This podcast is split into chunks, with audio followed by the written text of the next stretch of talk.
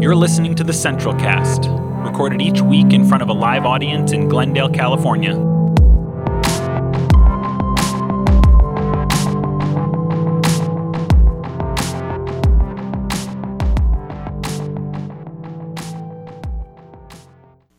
right.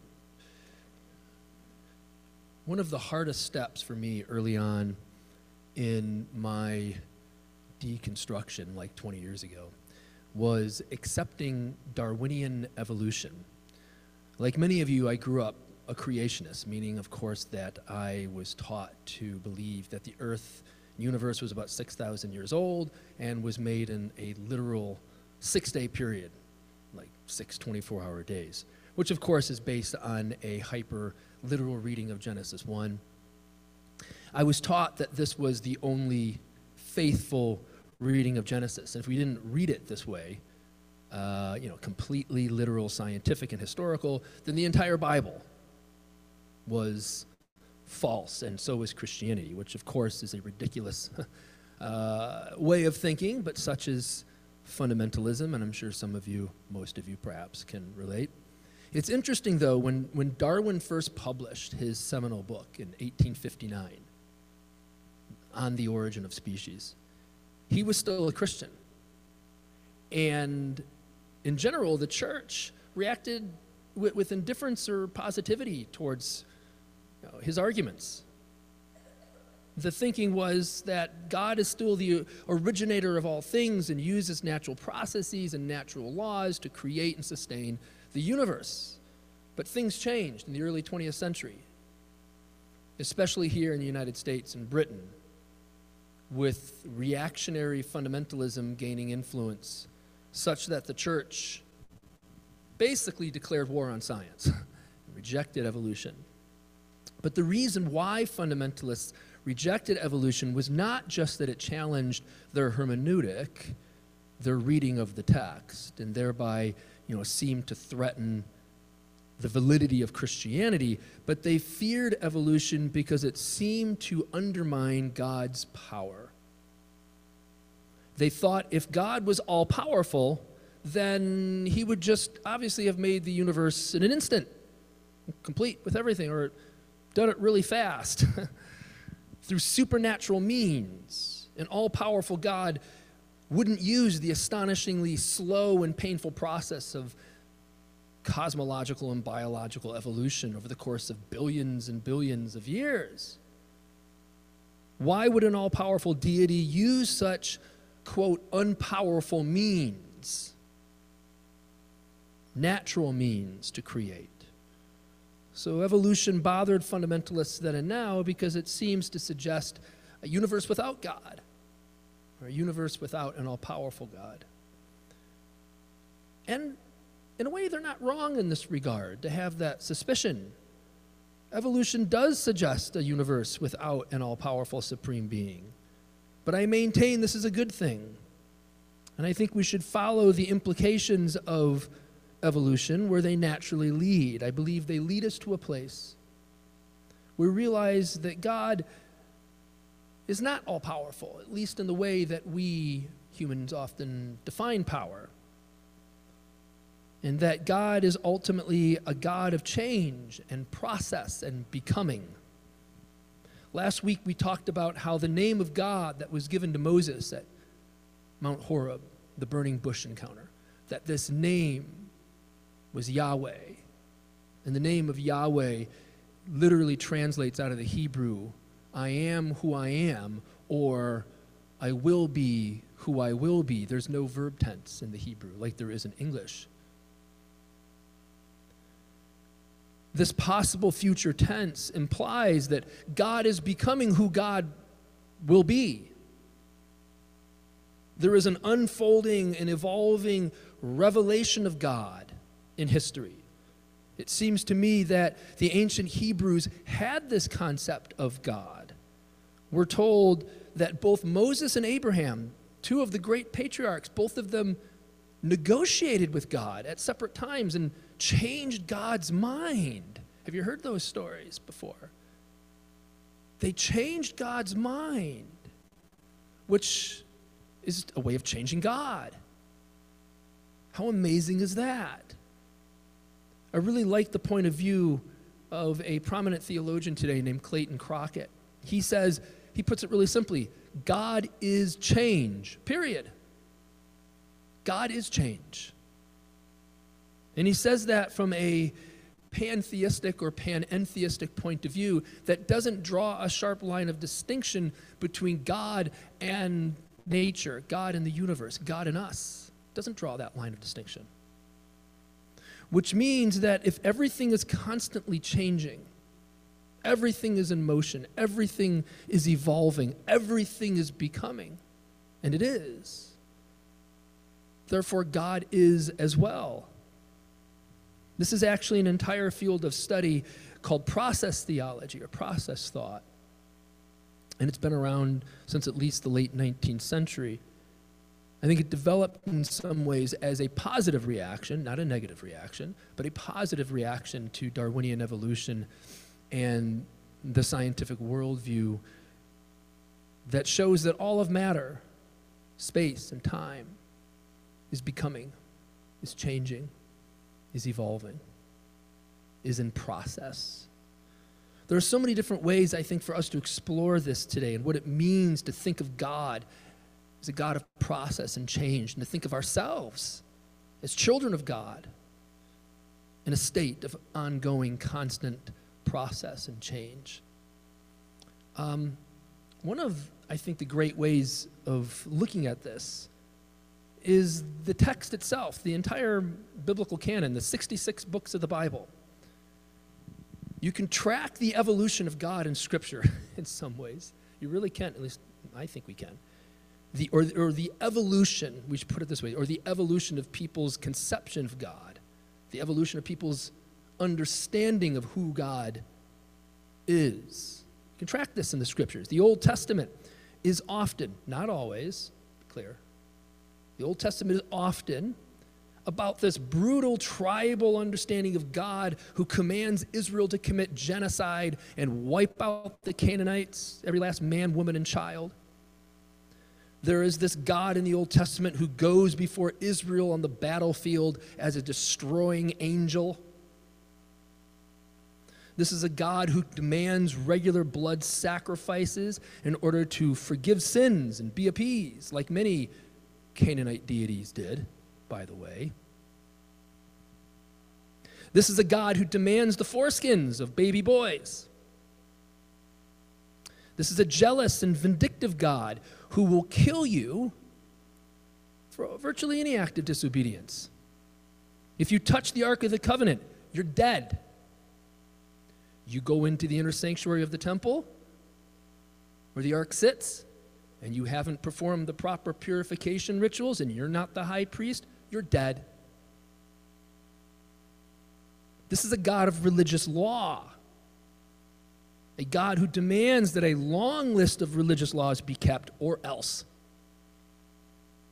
This is a God who commands in Leviticus that adulterers, Sabbath breakers, practitioners of witchcraft, even disobedient children be stoned executed. But in the New Testament, God, it seems, has a, he's hired a good PR man. because the God revealed in Jesus is not this vindictive and brutal tribal deity from a thousand years before who smites his enemies and stones those who break the Sabbath or who commit adultery. Rather, the God revealed in Jesus of Nazareth says, No, uh, that's not who I am. I love my enemies. I bless those who insult me, persecute me. I don't return evil for evil, insult for insult, and I command you to as well. Love your enemies. This God and Jesus says, yeah, Jesus is caught breaking the Sabbath one day. He's picking grain heads with his disciples. They're hungry, but it's the Sabbath. You're not supposed to be picking grain on the Sabbath. And the Pharisees, the, the clergy, the, the long robes, we might call them. they catch them in the act. They say, What do you think you're doing? You know what Jesus said in response? Keep in mind, this was a capital offense. He could be killed for this. Jesus says, The Sabbath was made for man, humankind, not humankind for the Sabbath. We don't serve religious law. Religious law was made for us. We weren't made for religious law. Fascinating response. Blasphemous, you might say. Jesus is this God who says in his famous Sermon on the Mount, You have heard it was said in the Mosaic Law, and he quotes a passage out of, Le- out of Leviticus, but I tell you, you've heard it, the scriptures say this, but I tell you, he, did this over and over again. Yeah, the Bible, your, the Torah says this, but I tell you otherwise. He rejects the letter of the law for the sake of the spirit of the law. And the spirit of the law is love, compassion, justice, mercy, peacemaking. The God revealed in the New Testament no longer inhabits heaven on high, not distant and far removed, or, and he's not located in the inner sanctuary of a temple somewhere, hovering over the altar. No, he inhabits a man, Jesus of Nazareth. And then that Jesus of Nazareth is crucified, and God's Spirit is revealed to be poured out all over the earth on the day of Pentecost. And we realize in the New Testament that God now inhabits all of us, his people. We are the temples of the Holy Spirit. We are the temples of God, and the whole world is inhabited by this Spirit of God. Thus, the God of religious law in the New Testament is, you know, this God of religious tribalism is dead, crucified, you could, might say. The violent and vindictive deity of ancient Israel is dead, and a God of love, pure love, is resurrected in his wake. Here we see how God evolves too, even in our most sacred of texts just like everything else does in the world. God evolves too, it seems. But to be clear, it's not so much God who has evolved, in my estimation, but it's our human conceptions of God that has evolved and changed with us. And to be clear, uh, you know, this is by no means, I'm going to be very clear about this. This is by no means an argument for supersessionism this idea that Christianity supersedes or is superior to Judaism or should replace it. Such an idea is not only anti Jewish, but anti Christian by my estimation. We must remember that Judaism has always been a religion of reform and debate, and the idea that one should evolve and grow in their understanding of God and, and understand that God is not a God of religious law, but a God of love and justice. This is actually a very Jewish idea. This is found in the prophets. Micah, Amos, Isaiah say this. What does the Lord require of you, O mortal? But to do justice, to love kindness, to walk humbly with your God. Does God desire the blood of a thousand rams? Thousand bowls. No. He desires justice, righteousness, caring for the poor. That's, those are the prophets, the Hebrew prophets speaking. Jesus was actually just echoing them. So, this is by no means any kind of argument that Christianity has trumped Judaism or something. No. I think to be a good practitioner of any religion, Christianity, Judaism, Islam, whatever, to be a good practitioner of any religion, I think, is to embrace love and justice above religious tradition and to embrace change and becoming and a God of change and becoming. Embracing a God of change means staying humble, staying open minded, staying curious, accepting that you don't have all the answers and that God is ultimately ineffable, unknowable to a great degree, beyond us. We've always got more to learn. This is, I think, what spiritual maturity actually looks like that kind of humility, that kind of open mindedness. The, the process of becoming spiritually mature is analogous, I think, to the process of becoming physically mature. It's analogous to what we call growing up. When we were kids, we tended to take things literally, right? And kind of black and white. We didn't understand nuance and ambiguity real well. We were naive. To be a kid is to be naive and kind of unsophisticated, right? We believed in monsters and fairy tales. We were also very susceptible to fearing the unknown. But as we got older, the more we learned about the world and ourselves, we became less naive, more nuanced, and, and we learn that life is full of gray areas and that mom and dad aren't going to be there always to protect us. We've got to learn how to be independent, independent and to take care of ourselves to a great degree and, and think for ourselves. Being mature means learning how to cope with the difficulties of life, but that's hard, right? Growing up is hard to do, it's painful. But it's good for you to grow up. It's good for you. Religion, unfortunately, is often about short circuiting that, short circuiting that maturation process. Religion is often about arresting our intellectual and spiritual development for the sake of keeping us infantile in our thinking, keeping us in the safe confines of religious dogma and tradition there's nothing virtuous about remaining a child forever. I'm reminded of the passage in 1 Corinthians. When I was a child, I spoke as a child, I thought as a child, but when I became a man, I put away childish things. He's speaking about spiritual matters, right? Certainly, there's something to be said for you know, keeping our childlike wonder and awe for things. I absolutely think we should stay childlike in that regard. keeping our awe for life and the world. I, I pray we don't lose that. That wonder, that curiosity, and that zest for life is really the source of spiritual vitality. So we should, we should keep that, but still grow up in our thinking and believe that I think we, I believe that good religion can help us do that. Keep our wonder and awe and our childlike you know, attributes in that way while helping us mature and grow up in other ways to grow up in our thinking.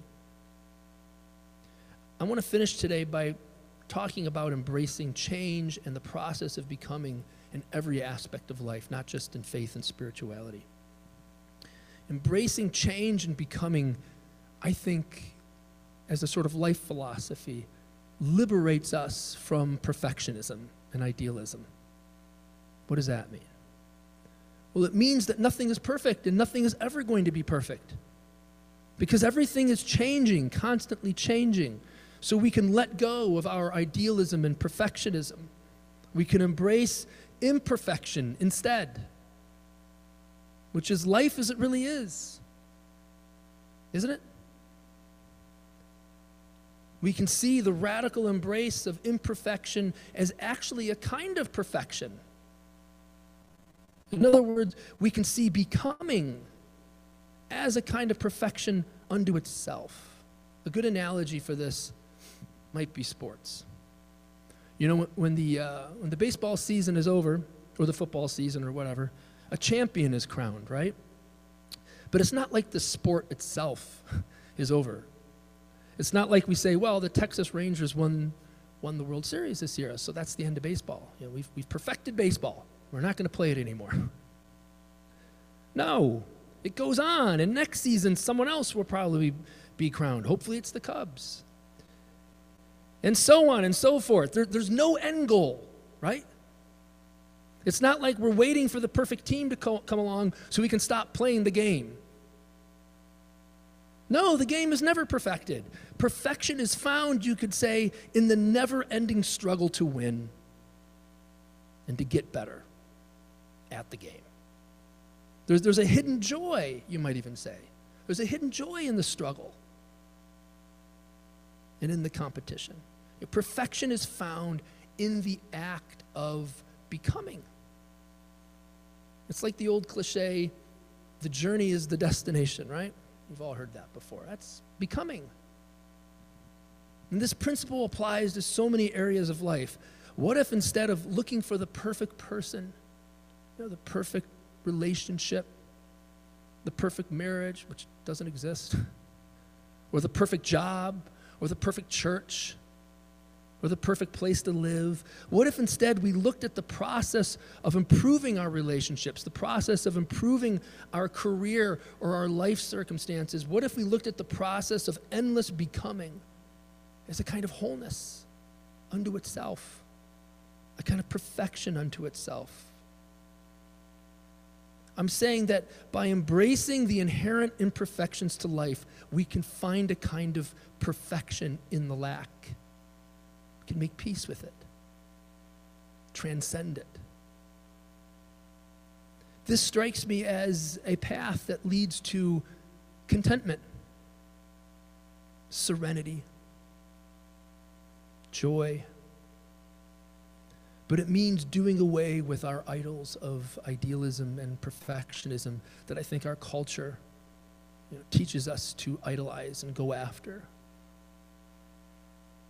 We must crucify those idols, those parts of ourselves, for the sake of experiencing a resurrection, which is about embracing and celebrating life. Life in the world, as it really is, blemishes and all, imperfections and all. All right. That's my talk for today.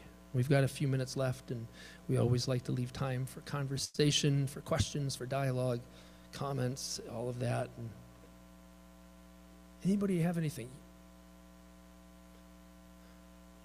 Anybody want to talk about their process of becoming, their evolution, maybe with their faith, or anything in life?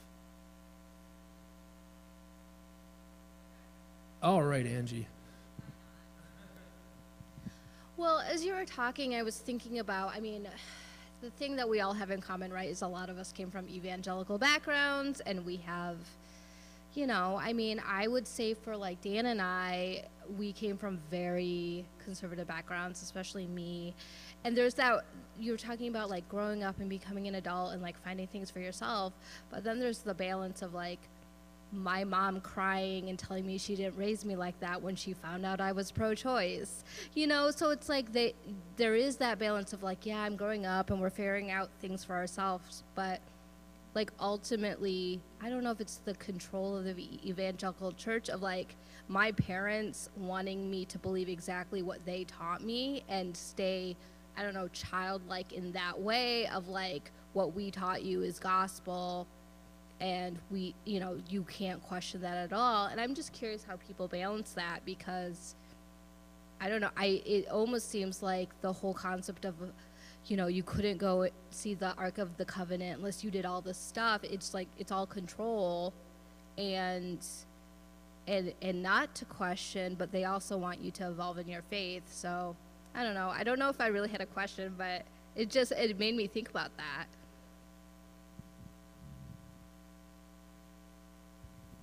I think a lot of us can relate to that. I know I can. Yeah, it's kind of interesting this this idea that you know how you thought when you were 15 years old, you should you should be that same person when you're 50 years old. That, that's an amazing, you know, you should have the same the same way you looked at the world when you're 15 should be the same way you look at things when you're 50 that you shouldn't progress. You know? Yeah, that's it's tragic actually is what it is. Yeah. Thank you for sharing your story a little bit. Leanne, yeah. Yeah, I think it's tricky with parental relationships and certain relationships, like right with my dad. It's like they, it's like they want an arrested development. They want the dynamic that they had with you when you were 15 and there was a hierarchical, patriarchal relationship. So I feel like it's I'm I agree with what you're saying. It's like you're changing and growing, and then that can have some intense collateral damage.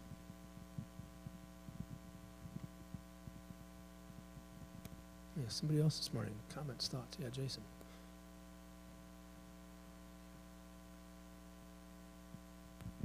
It occurred to me a few days ago that I don't have the um, weight or the the sense of pressure that I had for most of my life around being who I was supposed to be or meeting whatever purpose was laid out for me or whatever. Like I grew up being taught all of that, and that was like huge, uh, not just guilt, but like feeling of emptiness or feeling of uh, like something's missing, and it affected my whole life. and it just, I just realized like a few days ago, like I don't have that feeling anymore. I blame deconstruction for that.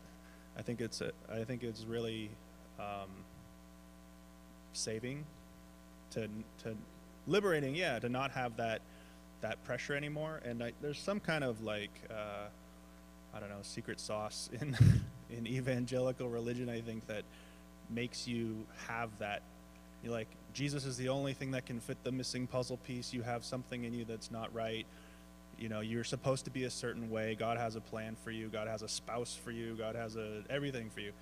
And you never find that stuff. And it just i mean it's never there.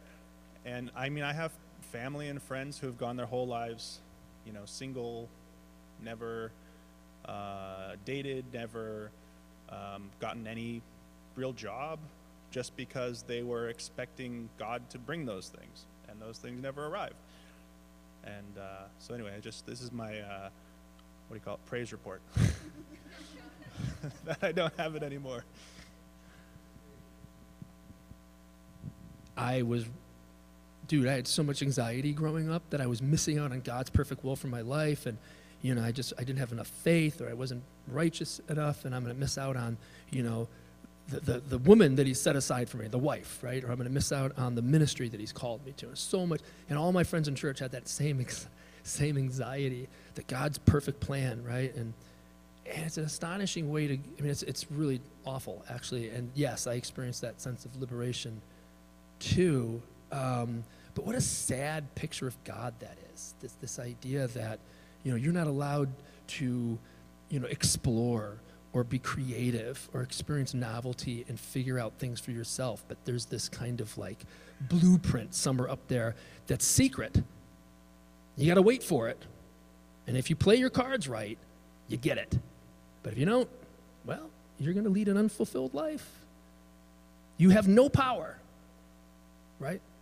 You have no power to go out and really create the life that you want. No permission. That's so sad. But, you know, I, for me, this, there's this beautiful other picture of God that is about novelty and change and experimentation and creativity, and, and that we're invited into that. To, to you know, and I think, I think that's much more life giving and liberating. Yeah, yeah, that's good. Thank you, Jason. I just wanted to react to that. Anybody else have any thoughts? Yeah, Jason. The other Jason. Hi, um, thanks for your talk. Um, I had a lot of different thoughts about, you know, that were stimulated by different ideas that we, we've talked about today. Um, I liked, I was kind of, my mind was going uh, around about the, uh, the concept that God is change and, uh, you know, thinking, you know, a lot, thinking with uh, laws and movements across the country. I work with a lot of folks that are like gender fluid or non-binary or trans-identified and that concept of change you know and what does that mean?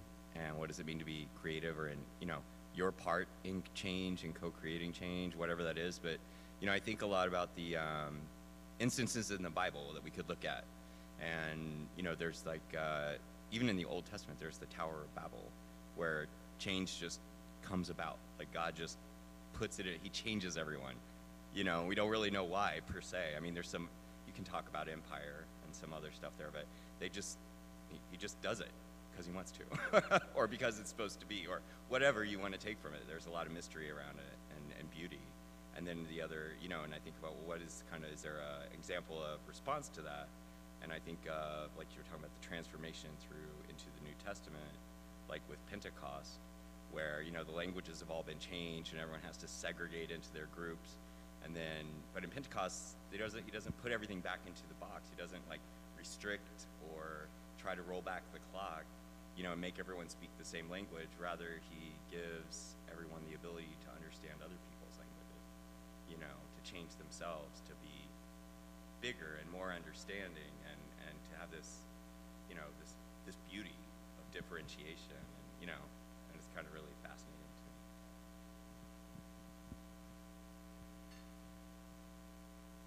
Yeah, thanks, Jason. It reminded me of that at the core of Christianity are these words like transfiguration, right? Death and resurrection. You know, these, these, powerful words that are all about, you know, like, you know, conversion, the idea of conversion. It's, it's fundamentally about change. And, you know, I think that's beautiful. And it's a God of, God Himself is transfigured. we're, we're told, you know, Jesus, right? Um, yeah, I love playing with those ideas and embracing those ideas. I think there's a that's a deep spiritual well there that is so life affirming and liberating, I think, for us. Yeah, good stuff. Anybody else today? Yeah, Steve. Who was the writer that you quoted around God has changed? Okay, I'm not. Okay, I'm not familiar with Crockett's work, but uh, it for me, God has changed uh, brings up Octavia Butler, uh, who in the 90s wrote a science fiction writer who wrote um, the Parable of Sower, Parable of Talents, and there's a whole religion that has created out of her out of those works in a, around this idea of God has changed religion in sort of the modern philosophy idea as opposed to organized religion. Um, and I was just, it, it caused me to, to look up the quote All that you touch, you change. All that you change changes you. The only lasting truth is change. God is change. Um, and I, it's her, the philosophy that comes out of uh, what she was writing in her science fiction is really close to process theology and, and really interesting. Um, I like, I really like process theology and relational theology. The, the hard, the, the thing I was just going to comment on there is the, the hard part for me is it's really easy to look in the past and see how God has changed. It's harder to look in the future and see how God is changing. Uh, and that's always sort of one of the big mysteries to me is to try to think, to look at the world and say, okay, here's the direction that, here's how is God changing over the next thousand years? Because we know that this isn't the finished thing, you know. So where will God be a hundred years from now? What will theology look like? Sorry. No, that's a great question. And I guess the, the, the answer is who knows? So remain open. That's an act of faith. Who knows? Let's remain open to the event of God, as Caputo would put it. It's an event. An event, in the truest sense of the term, is you know you don't know what's going to happen. You don't know what the implications might be. It's an event. God is an event. That's good stuff. Um, all right. Anybody else today? Good thoughts. All right. Well, let's let's conclude as we always do with our joint benediction. As we go from this place, we commit ourselves to the path of love, honesty, and humility. We dedicate ourselves, as Christ did, to the cause of justice and the courageous embrace of this life, this world, and each other. Amen.